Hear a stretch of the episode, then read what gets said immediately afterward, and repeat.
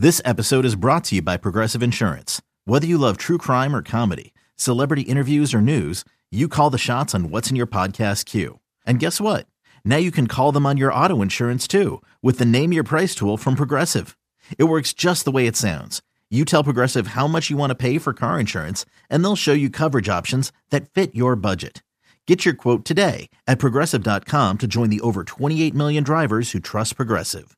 Progressive Casualty Insurance Company and Affiliates. Price and coverage match limited by state law. On May 23rd, I want to go back to normal. What's normal? the Paramount Plus original series Evil returns. We've already hunted werewolves, demons. And now what? A baby Antichrist? Okie dokie. Prepare yourself You will not beat us. for the end. I have visions of hell. Make it stop, make it shut up. You're not gonna survive this. Evil, the final season, streaming May 23rd, only on Paramount Plus.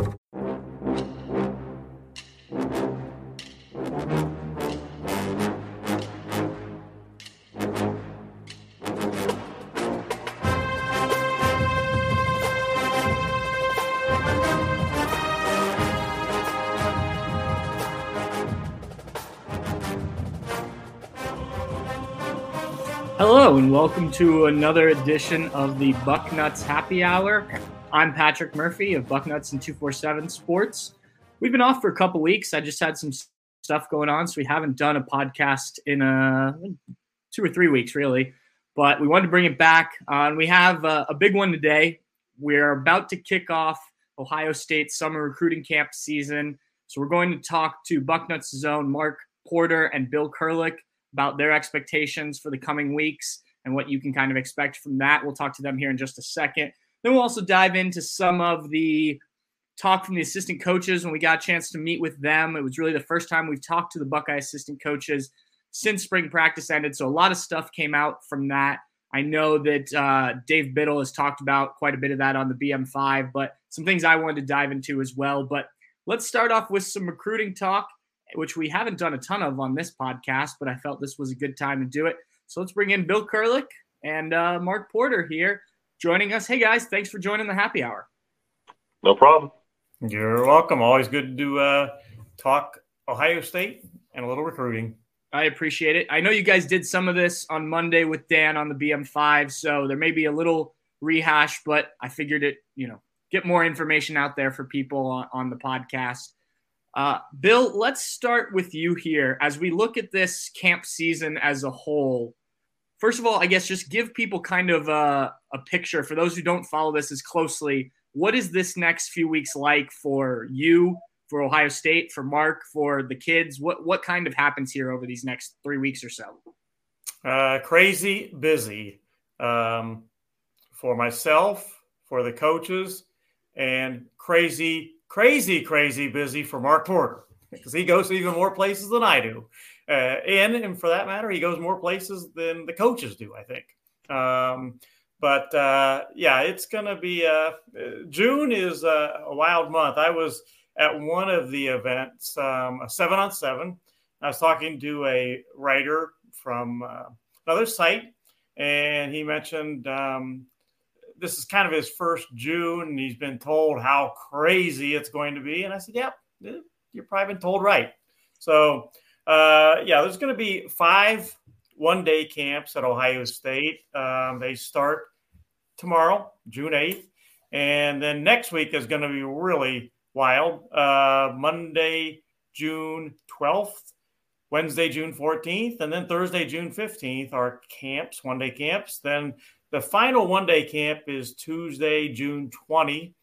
And then the final, really, football camp that I'll be attending at least for Ohio, at Ohio State will be June 21st on a Wednesday. It is a seven on seven team competition camp. So uh, you've got all those camps. And then you've also got the official visit weekends. Uh, last weekend was Ohio State's first official visit weekend. They had seven recruits on campus, five of them uncommitted recruits, two of them already committed to Ohio State.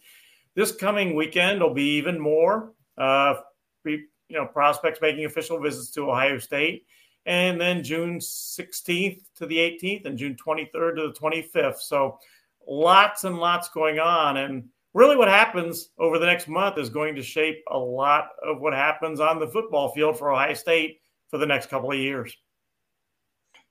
Mark, I know that you don't know for sure who is coming to these camps. Uh, we have a good idea, but it changes a lot.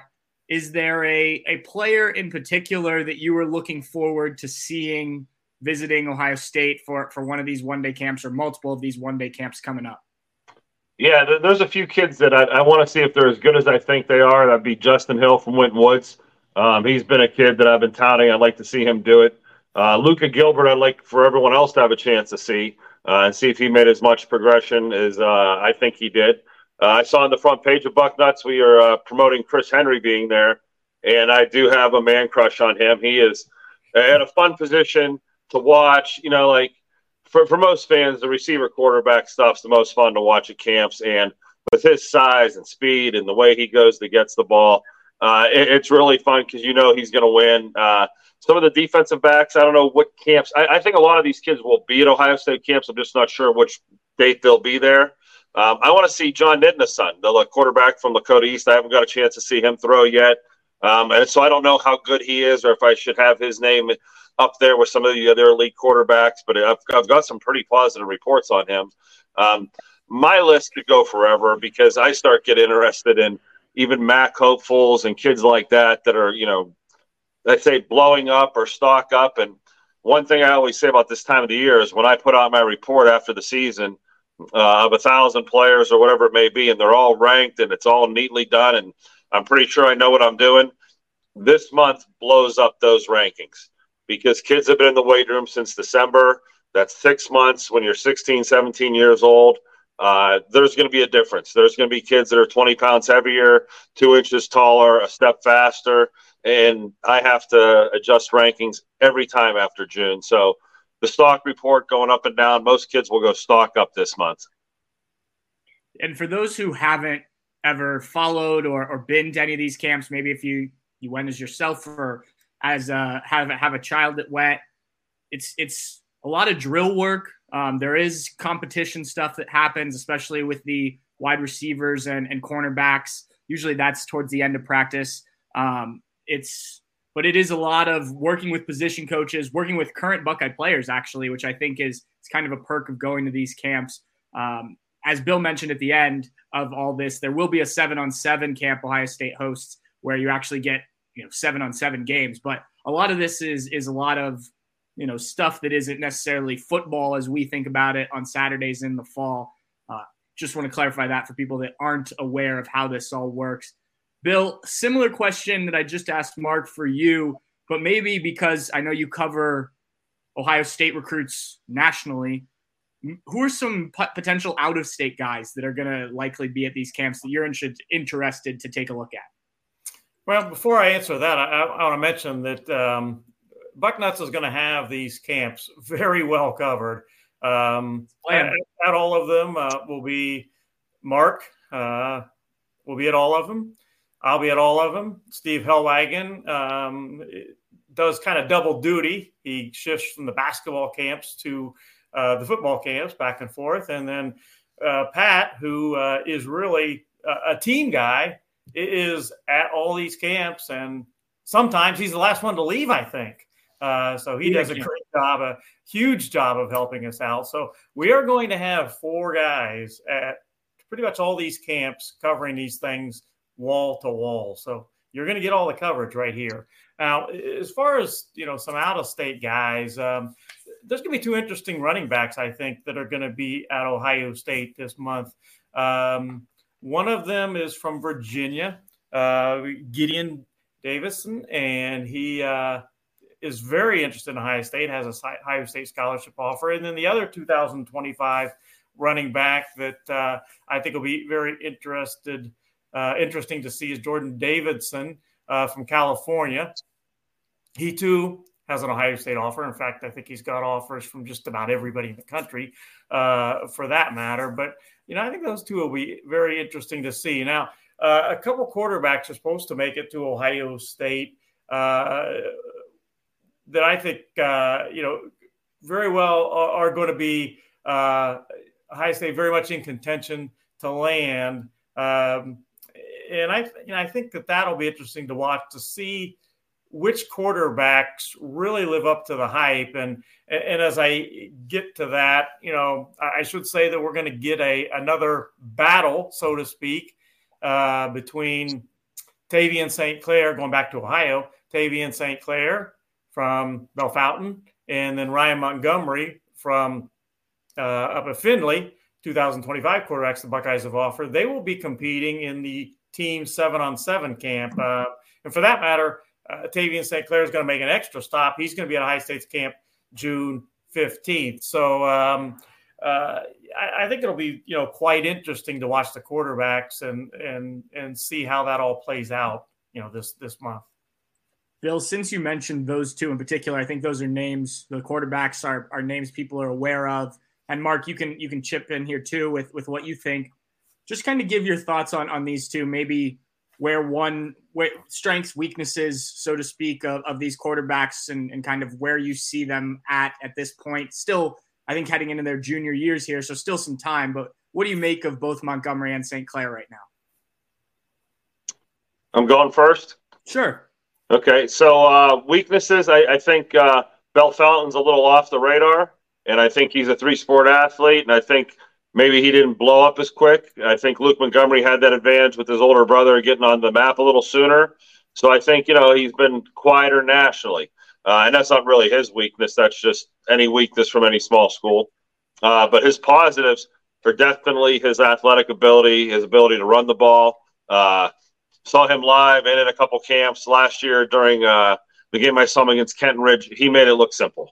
I mean, it was just like men against boys. Before it was halftime, they he passed it all over the field, ran, scrambled around the field, made people look bad in space.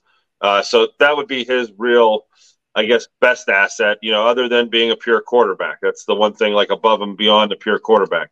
Uh, Ryan Montgomery, a lot of his, um, I'd say, negatives have gone away. When he, we first started evaluating, we were so critical of him as a freshman or a sophomore and it was before he's actually developed. And the video we ran yesterday of him throwing the ball, you see he is big, strong, linebacker looking. Uh, I know Dan uh, Ruben may have said it or Bill, like maybe a little bit of Dylan Raiola in him as he gets bigger and stronger. He's got that powerful arm. Uh, so they're both upper echelon, uh, how do you say it, elite quarterbacks. Ryan Montgomery, we've watched with a microscope grow into that role where Tavien St. Clair for a lot of the Bucknutters or people who are following this probably was more of a burst on the scene type of guy, where they, they probably haven't been following for him for nearly as long. Although we have a, we have alerted him, Bill and I, back during the season that you know start putting him on this equal footing, and it's kind of come to fruition here recently. Bill, uh, Pat, before you go on, I, I, just realized I think when I was talking about the 2026 quarterback, I forgot to n- mention the name of uh, uh, uh, of the one I, in particular I was talking about, that being Julian Juju Lewis. He's from Georgia. I think he's going to be able to make it to Ohio State this month, and Ohio State offered him very early. Uh, he's a great prospect, and uh, I have seen him once before in person, but that's been a little while. I'm anxious to see him, providing he does make it to Ohio State. Bill, how big when, especially when we're talking about this quarterback kind of battle, like you said, how big are these camps for these guys, especially that seven on seven camp for the coaches to see them up close here, both guys on fields at the same time, as opposed to going to different high schools? How, how big of a difference can it make if, if one guy shows out, one guy doesn't, or or if they both show out, for instance? Well, the key thing for uh, Ohio State is that uh, Ryan Day and um, Corey uh, Dennis they want to see the quarterback throw in person before they offer. Now, in the case of those two, Montgomery and St. Clair, they've obviously already seen both of them uh, actually more than once throw in person, uh, and they've offered both. But there's only been one quarterback that uh, Ohio State offered without having seen him throw in person, and then uh, he ended up committing, but then decommitting. You know, it, it, it was kind of a mutual type thing. So just kind of kind of goes back to the point of they really want to see these kids throw in person before they offer. Um, now, as far as them going against each other, yeah, they can they can uh, get just another chance to evaluate and compare and see what they're you know uh, I think Mark has said this before, you know, uh, trusting your eyes the first time and then getting it validated the second time type thing. Yeah, I remember. I think it was last year when when they had those quarterbacks on the indoor field. I think Ryan Montgomery was one of them. Dylan Raiola, Ryan Day's son, R.J. Day, all throwing, and uh, you did get to see a lot, just kind of one after another, after another, after another, kind of comparing them. Um, I want to move away from the quarterbacks. I don't want to just focus on them. Obviously, Ohio State's defense has become a issue, um, a talking point the last couple of years. Bill, I'll start with you. Maybe some more national guys, and then Mark can touch on some of the Ohio guys that, that might be at these camps. Who are some of the guys on the defensive side of the ball that people should be aware of and, and kind of look for reports on over these over this next month or so? Well, um, one of them certainly is Dorian Brew. Uh, he's an Ohio guy, but he's a national guy. He's the number one 2025 kid in Ohio.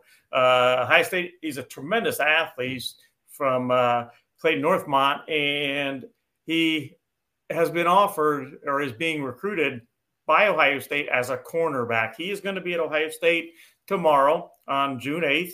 Uh, so that's a big one to, to watch in person. And I also might mention that uh, um, another player that Ohio State's offered is is there today, actually. So we're not going to see him in camp. That being Blake Woodby from Maryland. Um, uh, Josiah, excuse me, uh, Josiah uh, Javion Hilson from Florida is a defensive end that'll be at camp on uh, tomorrow on June 8th. He's out of Florida again. That uh, Ohio State's offered, but they're going to want to see him in person and perform, and that'll give them a better look at him.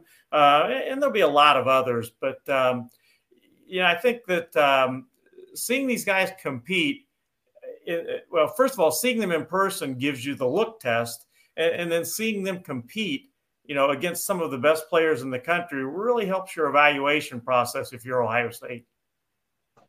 And well, Mark, similar to you, some guys, maybe Ohio guys, other guys you've seen that could be an interesting, uh, you know, list of people for for Buckeye fans to keep an eye on in terms of the defensive side.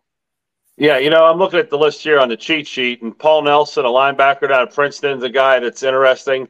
And I was, as I was thinking about that question, I'm like, class of 2024 or 2025? Because if you're thinking immediate help, um, I mean, this is distant help, and I don't think a lot of these defensive players come in immediately. But I already alluded to Justin Hill being a guy that I was really interested in.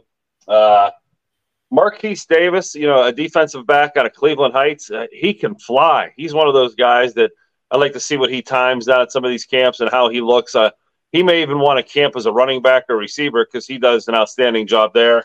Uh, Trey McNutt's another one out of Shaker Heights that you know we're kind of following. I don't think a lot of people have seen. I've seen him play a few times, and he's a safety type. Uh, so defensively, there are guys, but you know it's going to take a little while. I'm, I'm if, if, you've been following me, I was one that said you know pump the brakes on C.J. Hicks and Sonny Styles freshman year and give them a year to you know get their wings underneath them. And I would say similarly for a 2024-25 kid, uh, it's it's rare that they come in and you know, as you're saying, the defense has been a talking point that one of these players isn't the fix for that whole, you know, ship to come together.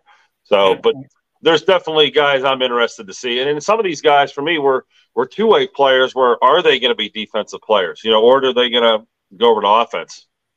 Yeah, even, you know, uh, adding to that, you know, Mark mentioned 2024, those kids are coming in to campus uh, the next few weekends on official visits. And even those kids, like Mark said, you're not going to get immediate help for the most part from any of those kids. I mean, uh, even though you know Ohio State's defense has not been as good as they want it to be, asking 2024 kids even to come in and make a huge difference in that defense that's that's a big ask. You might have one or two every year that can help, but impact it's pretty tough to do that at a school, school like Ohio State with you know before your second year?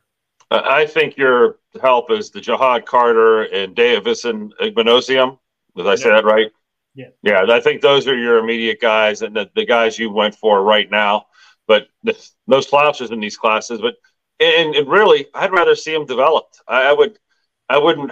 if you're my thing is if you're a program that's relying on freshmen constantly, yikes. But in this day and age of kids being three and done, sometimes you are digging deeper into the well sooner than you need to. Yeah, Mark, I think you make a really good point using Sonny Styles and CJ Hicks as example. We just talked to Jim Knowles a week or so ago, and he brought up that those guys needed time to develop. He understands that everybody wants to see the five star kids right away, but even the best in the country aren't necessarily fully college ready. And a guy like CJ Hicks was still learning that weak side linebacker position uh, as he got to Ohio State. So good point. I think um, something to keep in mind as we as we talk recruiting here and as you kind of read this stuff throughout the next month or so. Bill, I want to ask you how big of a jump can a guy make by coming to not just Ohio State's camps, but going to these camps, being seen by coaches, being seen by people like you guys who do these evaluations and and help to generate rankings and things like that how much can a kid help himself at these camps if he's fortunate enough to, to be able to go to one or several? Jermaine, Jermaine Mathews, great example of a kid that uh, you know, walks into the Ohio State camp last year, earns a scholarship offer because he just played that played so well, he performed so well, and um, by uh, partway through July, early in July actually, he was a Buckeye. He earned an Ohio State scholarship offer, an offer he really wanted, and um, then uh, got that offer and, and, accepted it. So, you know, that's a big jump from a kid that's not even got an offer to less than a month later being an Ohio State commitment just based on what he did at camp that day. So, you know, you can make that jump. And that's why, to be honest, that's why a lot of these kids are going to these camps. They want to impress Ohio State and get that scholarship offer, or as Mark will tell you, because he's looking at uh, more than Ohio State. I'm looking at Ohio State kids, but a lot of these kids are going to Ohio State that they can get an offer from another school too. Yeah, it's in Ohio State. I I've talked to the coaches. They pride themselves on putting on a great camp for the MAC, not just themselves, but they put a great camp on with competition and. You know, like I think last year, every MAC school was working one of the camps, and you know, COVID put a little damper on camps. And I remember the feeling being last year that Ohio State's camps are back. You know, we're not watered down. We didn't have to limit numbers. We didn't have to, you know, space out um, the feel of the days when they had the, uh, the bigger camps. But just to digress a little bit, it used to be two camps with, boy, 500, 600, 800 kids, you know, twice. And now they have, I think, five camps. And I think the numbers are a little bit more down. And that gives more reps to players. And that, for the MAC schools, helps out. So I know I just went a big circle to, you know, make that point. But – now the numbers are down. I think the MAC schools embrace these camps, and you know a lot of the D two, D threes, the the high academic schools, the Ivies. Um, anyone who's a friend of Ohio State who really isn't direct competition for their players. Uh, I've seen Pitt at the Ohio State camps before. Um, I've seen a lot of it. Cincinnati. I've seen many schools. Yeah, I mean that you see there that are friends or past coaches that you know are welcome back. So the, you know, the Ohio State camp is more than just for them and it is it's like one of the it's like the tip of the iceberg. I don't want to say it like that. The tip of the spear as far as how Swiss watch runs and the periods are changing and that many guys moving around that fast. You know, well run camps. Yeah, I, I remember the first one I went to. I was surprised with the number of coaches from you know wearing the shirts from other schools that were there. And I think Bill, you pointed out to me. I, I said, well, some of these kids, you know, that what are they kind of doing out here? And you made the point to me that they're not here for Ohio State offers. You know, you can clearly tell the the difference in a lot of kids that are Big Ten, Ohio State potential players, and then some of the kids that, that aren't ready for that level yet, but could end up somewhere else playing college football, and, and that still matters to these kids. So I think that is also very valid. Uh, last question I want to ask you guys, and I want to take a couple quick ones from our comments before you guys get out of here. Uh, how important are these to just kind of getting to know these coaches, be it the Ohio State coaches, some of the high school coaches? I know you guys are out at stuff frequently, so the high school coaches you may get a better relationship with than that. But talking to these guys, how much does that kind of play a part in what you do over this next three weeks or so? And, and Bill, you can you can kick us off that one.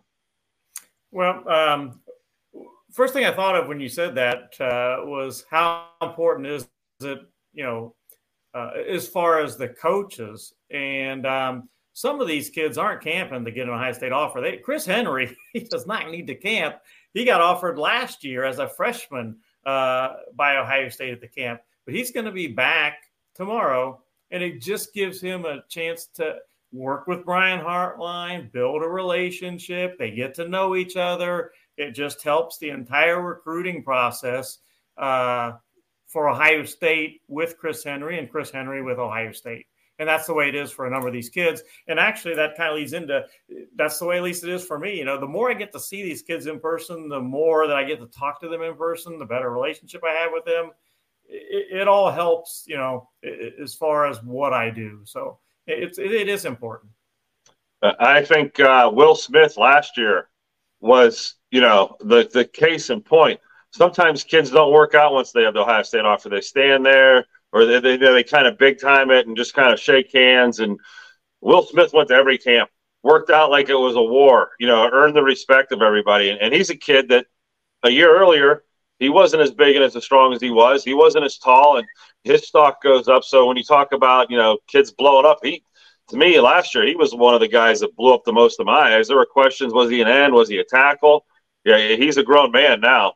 Uh, for me, that's always important. I'm always talking to coaches, and I'm always getting a beat on younger players. Uh, you know, the, the Bucknuts, we're working at five star on one end. I'm trying to find kids with no offers that may be a future five star. That's the eighth grader or the freshman or the sophomore. And of course, the more you talk to guys, the more you get comfortable with them. And like Bill says, it just helps each year, and it's it's almost a reunion like feeling for me anymore because I see the same guys, the same camps every year, and it, it's a chance to catch up. So a lot of that goes on, but for us, for the players, you know, it, me staying ahead of the curve, it's it's a very beneficial thing. And Ohio State, I don't know if they get the proper credit. I mean, they build the Mid American Conference. You know, the MAC has their own camps, but Ohio State brings a, a, a national audience to that camp. There'll be a lot of out of state kids that wouldn't necessarily come to Kent State or Akron for a camp, but the, those coaches will get to evaluate them there. And you know, a lot of these kids that don't enter Ohio State, they're going to end up in the MAC. Uh, in fact, Ohio State would rather see them in the MAC than go against them in the Big Ten. And, and you know, we talk, we make a big deal. We talk a lot about, oh, well, uh, this kid got offered by Ohio State at camp, or that kid got offered by Ohio State at camp there's going to be a lot of kids get offered by MAC schools at these camps that we don't make a big deal out of but it's a big deal for the MAC schools and for those kids. All right, I want to hit on a couple questions here, and then I'll get you guys out of here, and we can we can kind of run through these quickly. Uh, Roger Ward asks, and Bill, you might be able to answer this better. D lineman that Ohio State has a legit shot at. Who are a couple names people should know on the defensive line? Well, Nigel Smith from Texas made his official visit to Ohio State last weekend. Went really well. That was his fifth. He's from Texas again. That was his fifth time at Ohio State. The first four were on his own dime. So you would have a hard time convincing me he's not seriously interested in the Buckeyes. Uh, he's a kid they have a legitimate shot, shot, at. Elias Rudolph, of course, he's in Florida, has been in Florida, I should say, uh, coming back to play his senior season in almost uh, all certainty uh, for Cincinnati Taft. Certainly uh, another guy that that they could get. Justin Scott will be tougher out of Illinois, but I think they they have a shot. There's a couple kids making official visits this weekend. Uh, Robinson from Florida that uh, they have a shot at. So uh, you know the list is there for certainly.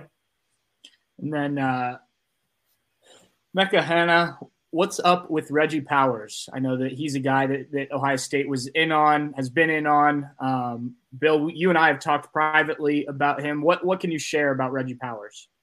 Well, he's been making official visits to other schools. His last official visit is to Ohio State, and uh, uh, as long as the fit is right for Ohio State and the fit is right for him, I think he'll be a Buckeye. But I think that there's evaluation still going on on both sides. Ohio State evaluating uh, and and he evaluating the schools he's visiting.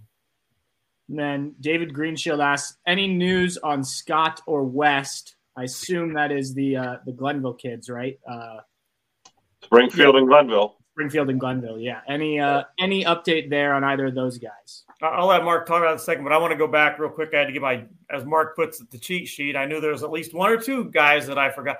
Uh, Marcus Lightfoot out of Illinois is a guy I think Ohio State has a very realistic shot at landing. Uh, likes Ohio State a lot. Uh, Darian Mayo is coming in this weekend for an official visit. He's scheduled to. Is another defensive line. He's an edge guy that that Ohio State uh, I think has a shot at. And don't ever want to forget Booker Pickett. He's an Ohio State legacy. Uh, Ryan Pickett, of course, uh, uh, was a great defensive lineman for the Buckeyes, and Jim National Heacock, Jim Heacock uh, recruited him, and I'll, I'll, never forget. Jim Heacock uh, told me we just got to, or we just signed. He should say, I should say, we just signed the best defensive lineman in the country, and he wasn't rated that high. But if you go back now and look at all the defensive linemen in that class and what they did in college and, and in the NFL, Jim Heacock was right. Ryan Pickett was the best de- defensive lineman in the country that year. And hit, um, again, Booker Pickett is a legacy, a, a, relative of his. He's a guy that Ohio State has a shot at as well. Now that I've said that, I forget what your question was. Uh, Scott or West? Any oh, updates? Yeah, that's right. Um, I still like where Ohio State stands with both of them. They're making their official visits, um, but Ohio State gets the last shot with West. I think uh, yeah, I will be. I would be surprised if they both don't end up at Ohio State, and I'll let Mark go on that now too. Yeah, I, you know what? I I don't have the inside information on that because the last time I had inside info, it's already changed. like a, anytime you get inside info, it's got like a 48 hour shelf life. But uh, I'm with Bill here. They probably should up at Ohio State, but Ryan Nichols, there's another corner from Ohio in the class. There might even be someone that blows up at camp. Um, Ohio State's not the place you can wait along forever unless you're from Glenville. Those kids usually have a pass to wait till the last minute. But you know, some of these guys better jump on the ship. I think it would be my advice. I, might add to Ryan Nichols is uh, finishing up an official visit to Kentucky uh, today, for that matter, and um, you know. Uh, that's another case of where it's got to be a fit. And Ohio State is evaluating him. He's evaluating Ohio State and the fit has to be right for both sides. And Mark, last one here. I thought this was an interesting question from Yakov. How do you think your job would differ if you were doing the exact same thing in a state like Georgia? well, you know that's a that's actually a neat question. I could never do it in California. They have about 450 D1 kids a year. I could never do it alone in Texas. I could never do it alone in Florida. But Georgia is the other state that is similar to Ohio with about 120 D1 kids a year. They may have a few more where one guy like me could do it. So that's the first thing I think of is could I actually cover a state like Scouting Ohio from you know D2 up to D1? That's possible. Boy, that's a lot of running around. Uh, because of my relationships and you know being here, playing here for my whole life, and knowing so many coaches, I think that's the only way it's possible. I, I think a lot of me is Forrest Gump, right place, right time, just kept doing it. Uh, to start in a new area with no contacts, no relationships, walk into each high school team for the first time again and not know their level of play, uh, which coaches are used car salesmen, which guys are good guys. I, I would struggle. uh, and would it be different? No, football's football uh, and that football is on the same level I would as Ohio. I mean, I, I don't think evaluating is any different. I could go to a camp anywhere in the world and you know over in Italy or Sweden and watch football players work out and say, hey, here are the guys that I would would rock with. But you know, I, I think boy, starting somewhere new. I don't know if that's the answer he was looking for in that question, but Georgia does stack up similarly to Ohio, so that's why I started there. All right, guys. Well, I appreciate it. Uh, thanks for taking time out of your day to come on the Bucknuts Happy Hour, talk some recruiting. Again, not something we do too often, but I think this was a good time to have both of you on so we could chat with these camps coming up. If you don't already, make sure you follow these guys, social media on Bucknuts. Mark's got his scoutingohio.com website as well that does a great job. But uh, thanks again, guys, and I will see you both out there tomorrow over at over at the Woody. All right. Thanks again to both Mark and Bill.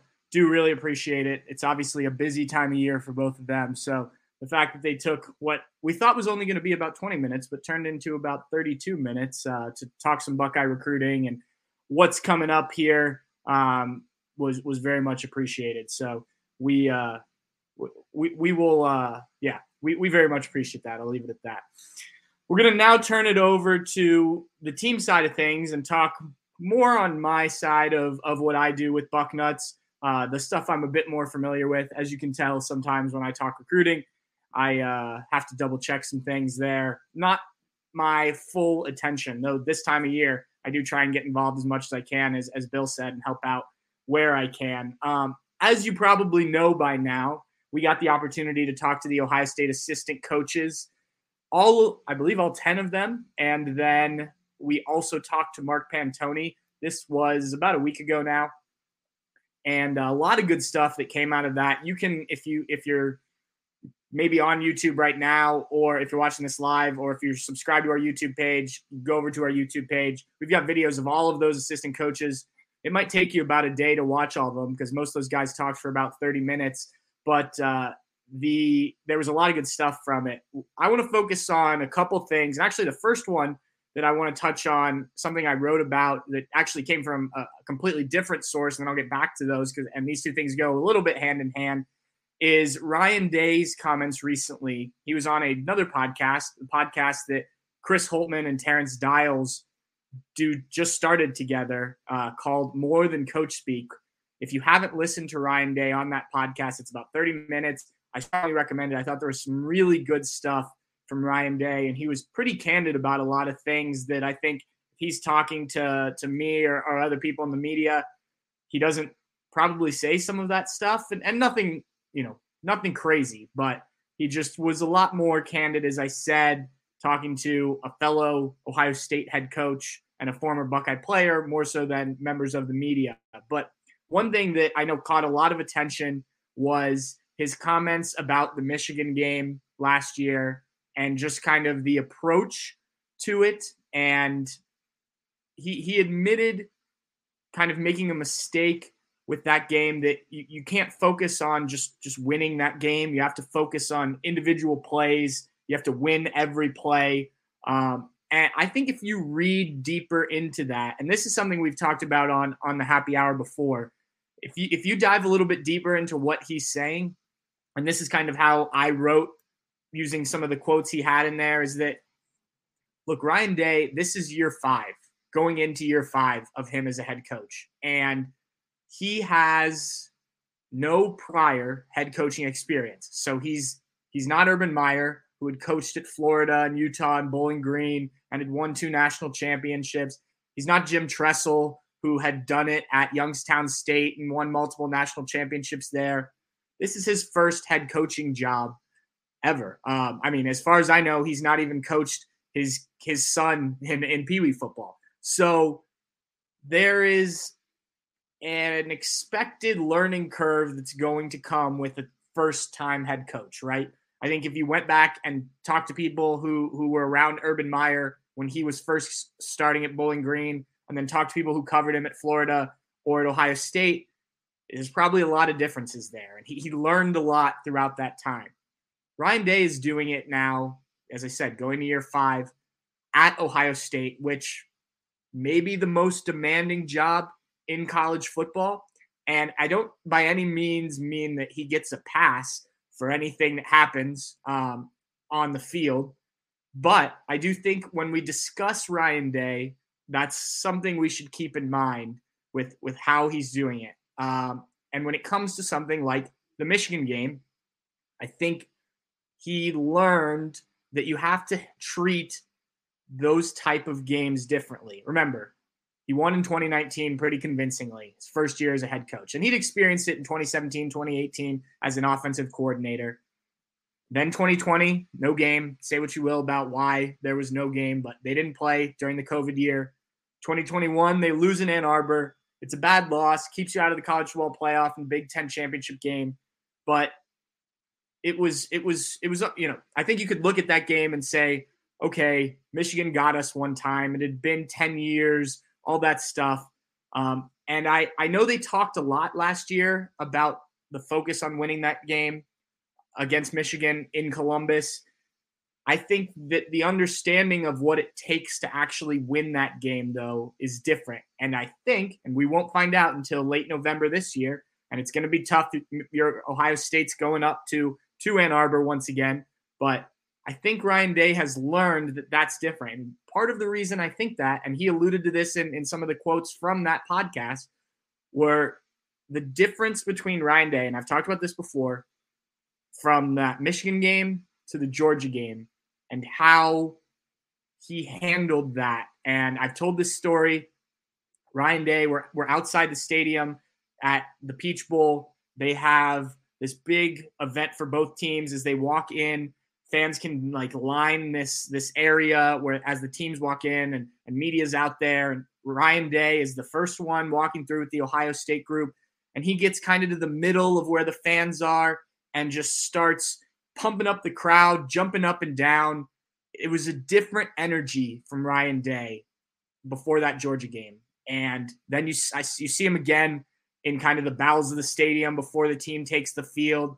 And he's loose and he's, you know, he's, it was just a different feel. It wasn't, you don't, you didn't see that side of Ryan Day very often. And I think he's realized that you have to have, he as a coach has to have that approach and he has to emphasize winning every play in these these not only the Michigan game because it's a rivalry game, but in these matchup games, as he likes to call them, Urban used to call them the same thing. You have to approach those games differently than playing Rutgers or playing, you know, Maryland. No disrespect to those teams. Maryland put on a good show against Ohio State last year.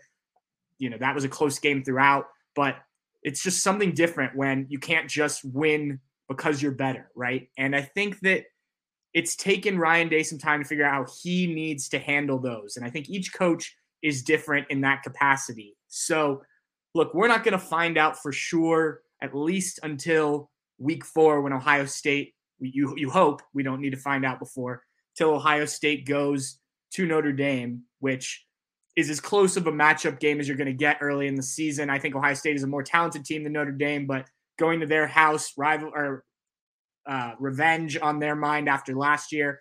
That's one of those games I think you're going to have to have that approach to things, um, and you don't get the the month or so to to prepare like you did for Georgia, right? Um, so I think that'll be the first one. But the real the real interesting one will be at the end of the season when they go up to Michigan and how if Ohio State can can figure out that approach. And look, I don't necessarily know if that means they win the game.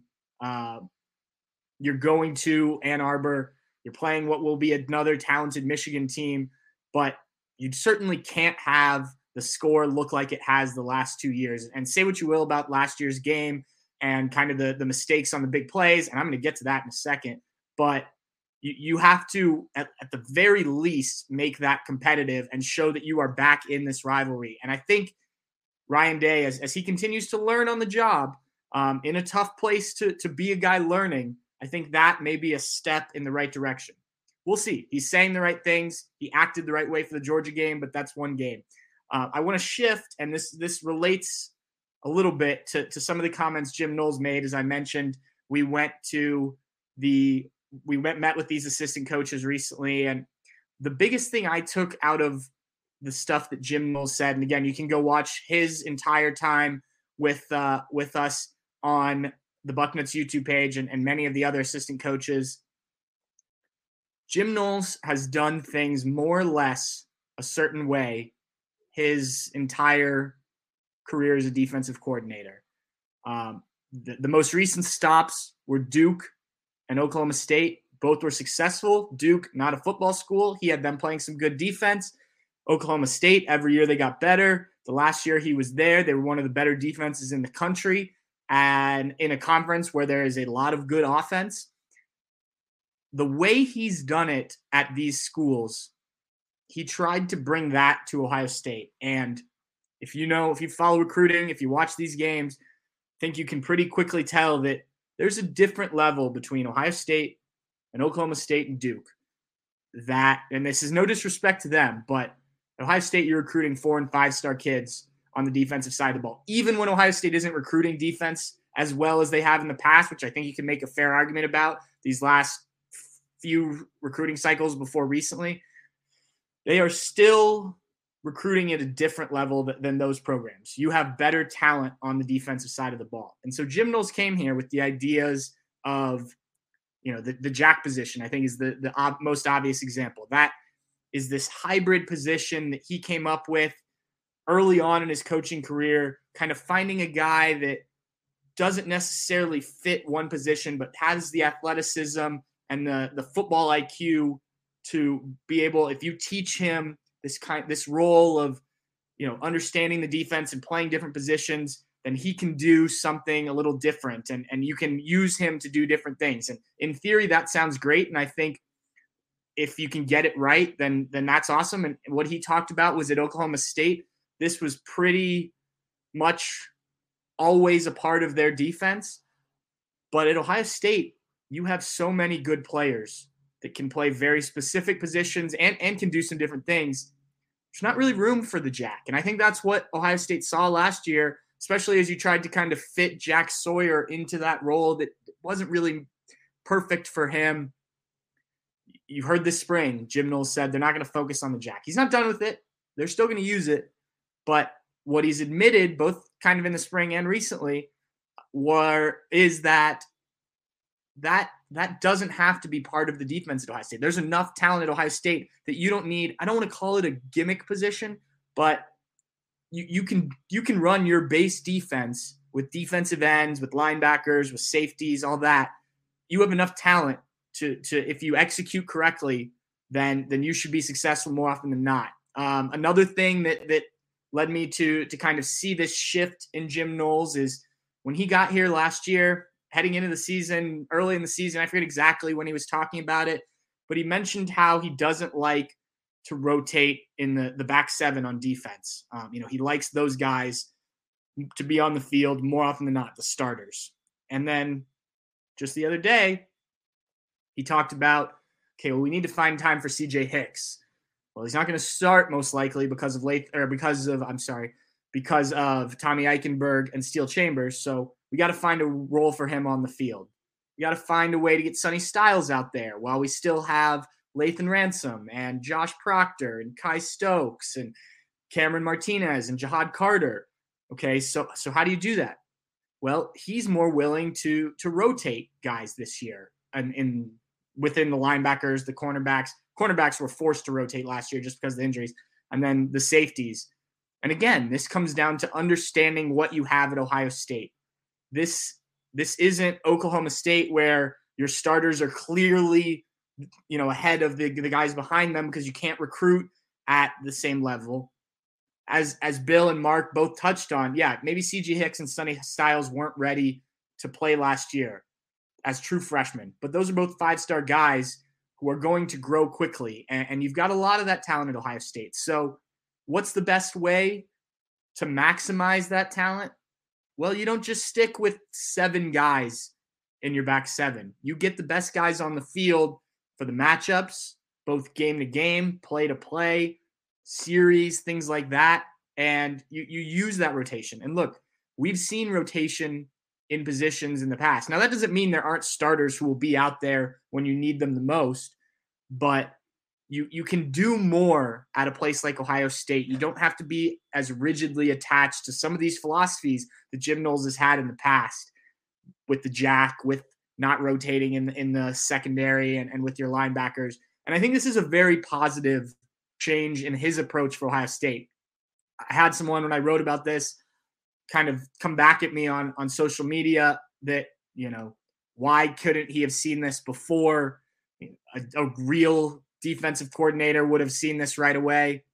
Look, I can't tell you why Jim Knowles didn't recognize some of this stuff. I think having a year, first of all, I think he knows that that stuff can work for him and how he does it. I think having a year to learn these players and understand Ohio State taught him something. Is it a year too late? Maybe. You had a really talented offense last year, and if the defense could have made a few more stops, you know, you you don't make those mistakes, which a lot of them were player mistakes against Michigan. You know, maybe you're in the Big Ten championship game. Maybe you don't have to play Georgia in the first round. Maybe you're in the national championship game. If you don't make the mistakes against Georgia, maybe you win that and win the national. So, so maybe you did miss an opportunity to win a Big Ten title, beat Michigan, a national championship last year because of him not recognizing. But if I'm a Buckeye fan, I would rather him figure that out sooner rather than later. And if it wasn't the soonest, then At least it's going into year two. And what this could be a real positive is if the Buckeyes do need to lean on this defense a bit more this year, say, and I don't think this will be the case, but say the quarterback play is underwhelming. Say that, that neither Kyle McCord or Devin Brown turn into the type of stars that you need and and they just have to kind of manage things. Again, not what I think will happen. This is a Ryan Day offense with talented quarterbacks and too much talent around them. But just in this instance, that's a good time for Jim Knowles to know what the heck he needs to do in order to to to win ball games, right? So again, like with the Ryan Day situation, we'll find out on the field. But I think some of the stuff that I heard last year, and I thought the jack was a good idea, but it quickly wasn't working, and they did cut back on it.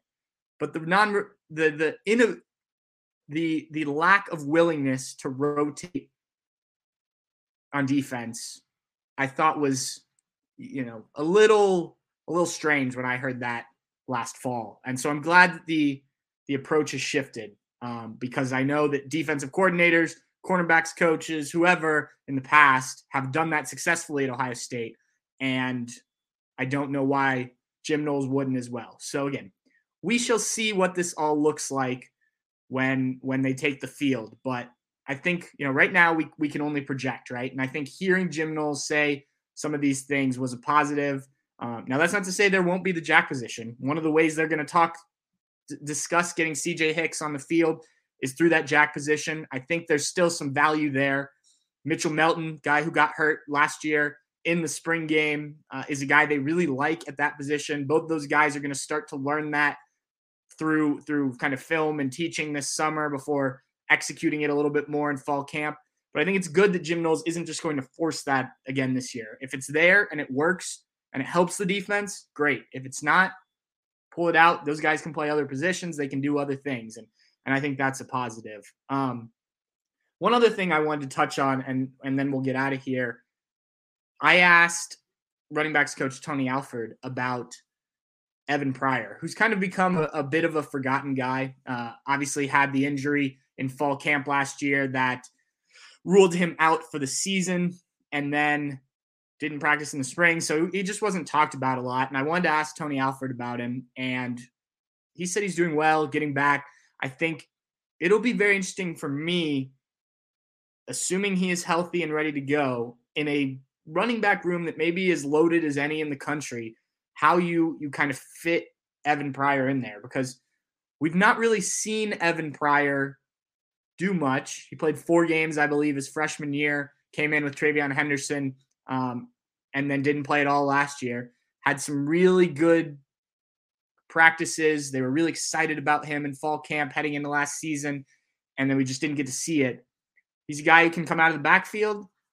I will be surprised. I, I I would not be surprised. I guess is what I should say if they use him in kind of that role that we saw Xavier Johnson in a little bit last year. Not Xavier Johnson, the receiver, but Xavier Johnson against Georgia coming out of the backfield to score the touchdown um, in I think it I think it was the third quarter. I could be wrong. I'd have to go back and look. But the Xavier Johnson touchdown, if you go back and watch it, he lines up in the backfield next to CJ Stroud, comes out, is kind of spins his man and you know is wide open for the, the touchdown pass.